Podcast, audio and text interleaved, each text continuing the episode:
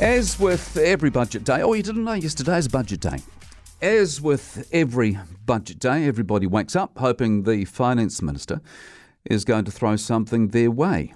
And every budget day, there are the so called winners and the so called losers. But the one constant every budget day is the government, whether it's Labour, National, or whoever, they roll out the proverbial high fives. They look very pleased with themselves because they have delivered exactly what the country needs.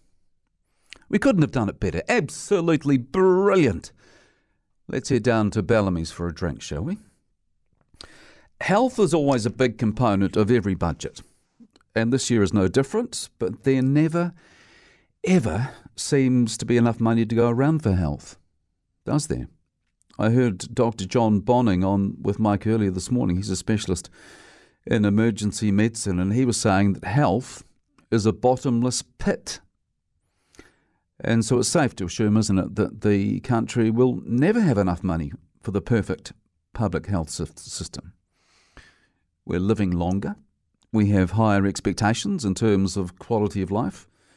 Technology is better. Technology is going through the roof which means it's also getting more expensive. And if we need it, we want that technology used on us to make us better, don't we? As the doctor says, health is a bottomless pit. That's just physical health.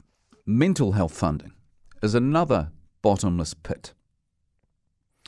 And just like on budget day, there are winners and losers too when it comes to health services, and not just one day a year, but every day of the year every day, people all around the country are told there is something wrong with them.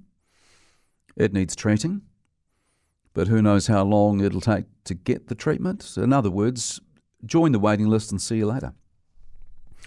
Or in the case of mental health services, yes, you're, you're in a pretty bad way, but there are others way worse than you, sorry, so no room at the inn.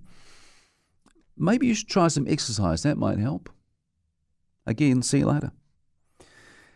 In the last couple of years here in New Zealand, and COVID will have had something to do with this, the number of people waiting longer than four months for their first appointment with a hospital specialist, that's doubled.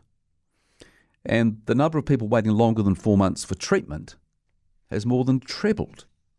This is in the public health system. The government, of course, has got its task force on the job to sort it out, but let's not hold our breaths for any major change anytime soon. And let's remember, too, that Waiting lists have been an issue forever, not just since COVID started causing havoc for health systems around the world. We've been talking about waiting lists for yonks.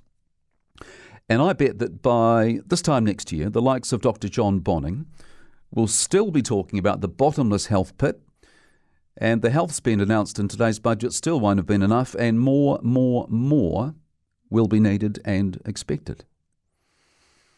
So, what is the answer? This is what I'm keen to talk to you about today. Is there an answer? Well, I think there is.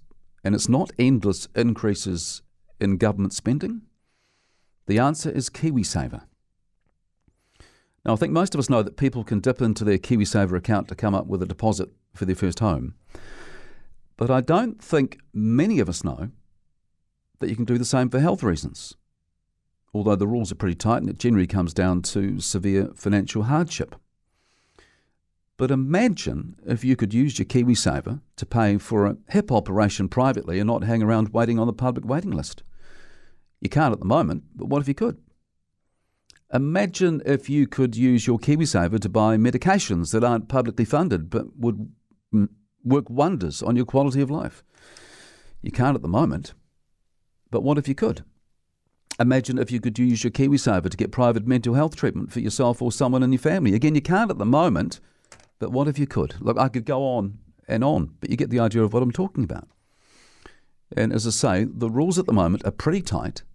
And from what I've seen on the IRD website, you can only access your KiwiSaver early for health reasons if you have an illness, injury, or disability that permanently stops you working or could kill you, or you have a life shortening congenital condition that means you may not live to the age of 65.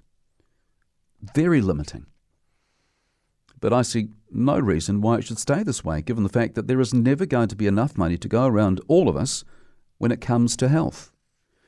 And surely the best thing the government could do, in the absence of the pot of gold that was at, at the end of the rainbow that was out there earlier this morning here in Christchurch, in the absence of that, the best thing it could do would be to come up with something that gives people choice and at the same time reduces the number of people on the public system waiting lists. I think this would be the answer.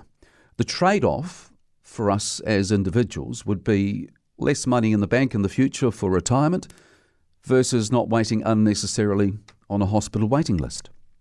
And we would all make these calls on a case by case basis. You know, someone close to retirement, they might choose to stick it out on the waiting list and keep the KiwiSaver money in the bank. But someone in their late 40s or early 50s who needs a hip replacement, they may be quite happy to give up a bit of the KiwiSaver if it meant they could get their operation sooner and get on with life. Surely having the option to choose wouldn't be such a bad thing. In fact, I think it would be a great thing. If I think it's, what do I say? I think it'd be a no brainer. I think it is a no brainer.